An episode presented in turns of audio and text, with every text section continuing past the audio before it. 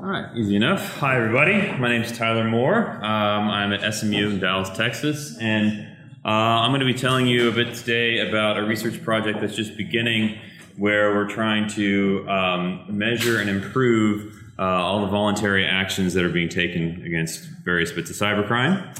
Um, so, the motivation for this work really is that um, there's a lot of bad things happening on the internet. We all know that. Um, but what is less common knowledge, although probably common knowledge in this room, is that much of the frontline defense and incident response uh, and countermeasures that, that go on today in fighting cybercrime is not carried out by law enforcement at all, and it's, it's often carried out without their without their knowledge. Um, instead, this is carried out voluntarily by private actors within the internet infrastructure, uh, key intermediaries like ISPs, hosting providers, software companies, this security vendors as well. And so this all is happening, and it's really great that it's happening because if it if it didn't happen, then the internet would be an even less safe place than it currently is. Um, and so the goal of our project is really to try to measure what's already happening now, to understand how what is for certain types of attacks, what's more effective versus, versus other approaches, and then use that to help identify which strategies are that are being deployed now are effective and how they might be improved. So um, this is a joint project with Michel van Eeten at TU Delft, funded by uh, the US DHS and the Dutch NWO. Um, so because the project's just starting, I don't have a lot of um, I don't know all the answers that we're going to find, but I'm hoping from this audience to tell you a bit about what we do know and how we're planning to approach this problem and get your feedback on ideas for um, how we might improve some of our some of what we're trying to do. Okay, so um, there are lots of different ways in which you can see uh, abuse alerts being transmitted uh, by different players within the internet. So here, one example is a computer gets in, infected and put into a botnet, and the ISP no- learns about this. Um, and what they can notify that they can notify their customers that they've been infected in, in a way to try to clean them up. So this is a screenshot from, from Comcast alerts that they send to their users. There's a, there's different ISPs across the globe try different try different things. Um, so um, the the oh, the question is they receive the ISPs learn about this either from their own proactive inspection or from others telling them telling this information. Uh, then they have to decide whether they're going to send a message like this or send send some other message or, or do nothing at all and all those decisions all those decisions get made um, by, by ISPs everywhere. Um, another example where you see this voluntary action a lot is uh, combating web-based malware. So uh, websites get is hacked to either load a phishing page or to distribute malware. Um, and so uh, there are organizations that will try to send out notices to the hosting provider, to the website owner, uh, in order to try to remediate things. And this is the text of an example a notification that would that might be sent. It's, you can't really read it, but the but the point is that it just includes this. It, the target for this kind of message is different than the target for the previous one. So um, when an when an ISP customer is infected, you have um, you know you, your messaging is going to be very different in the case in the case here because uh, in this case, you would expect to have a more technically advanced um, recipient. So if you're mailing a hosting provider, you may want to tell them not only that uh, the, the URL of the where the where the bad code lives, you might on the right side side here give additional information about, about that. So you could say uh, exactly wh- where where the bad code was found, what it did, uh, what what and how the, the, the chain went through. Um, so this this sort of thing goes on all the time, and sometimes uh, malware gets cleaned up, and oftentimes it doesn't. Um, but there, so there are other ways in which um, you see voluntary action take place. Um, you know, there's all sorts of working groups that coordinate uh, defensive responses. The, one of the first canonical examples was a Conficker working group, but they, with each new uh, malware threat that comes out, there seems to be this new self-organized voluntary response. Um, some, sometimes you may take an even lighter approach and just try to uh, name and shame bad offenders. This is Spamhaus's top 10 worst spam sending ISPs. And so, you know, the, the, the, motivation behind this is that, well, if we just put this information out there, maybe this can exert pressure to improve uh, behavior.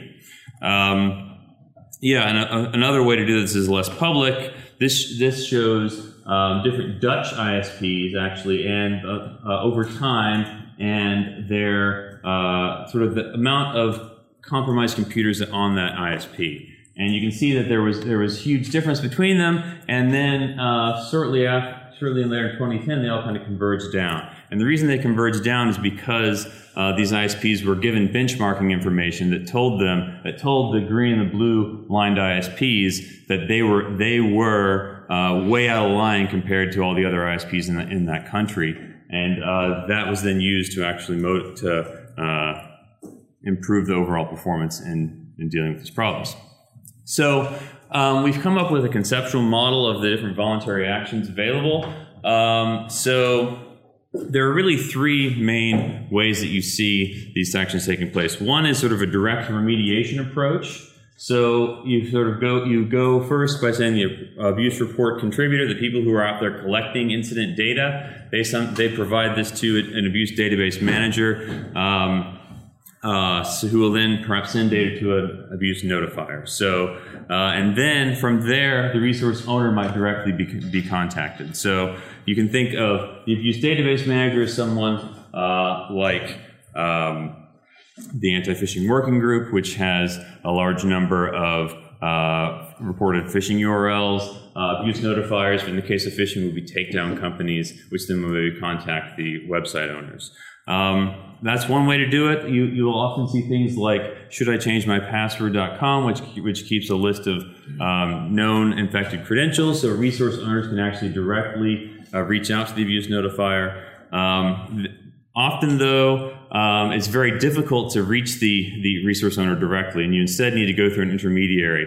Um, and so, um, intermediaries are very often enlisted in this cleanup process. Uh, so the, report, the, abuse gets reported to them instead of to the user. So ISPs get notified rather than the, the, residential customers directly. It's only because those ISPs are the one who actually have the information.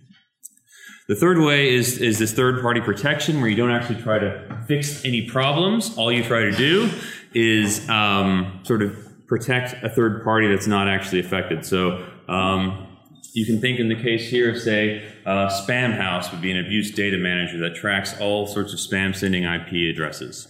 Um, they are used extensively by security vendors who um, will always will check the IP addresses um, uh, anytime they're going to accept mail to figure out if it's spam or not. And uh, if it's spam, then, then they just won't deliver the mail, and that sort of protects that protects users, but it doesn't really deal with the problem that somebody's computer is compromised and is sending spam.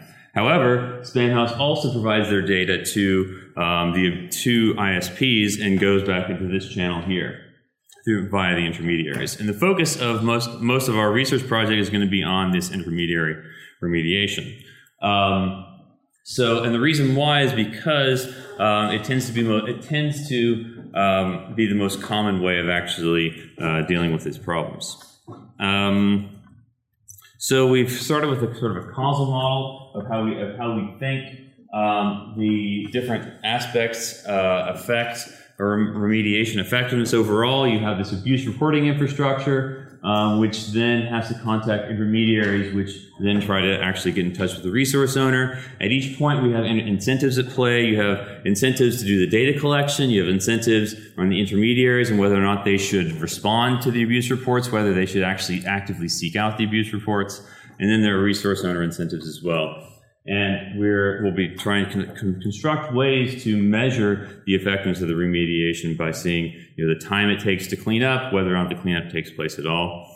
And one thing I'll note is that the incentives that you can place in an inter- intermediary are often very different than what you can do on the resource owner. I think there's probably a much greater role for uh, behavioral economics and, and how you can uh, influence a resource owner's response uh, than for when you're dealing with intermediaries. With intermediaries, you you have to look at their um, sort of business business interests and whether or not this is something that they want to deal with. Um, but yeah, our, our research questions are to see what kinds of notifications are can be most effective in getting these parties to act against abuse, and then how can we improve how can we improve things.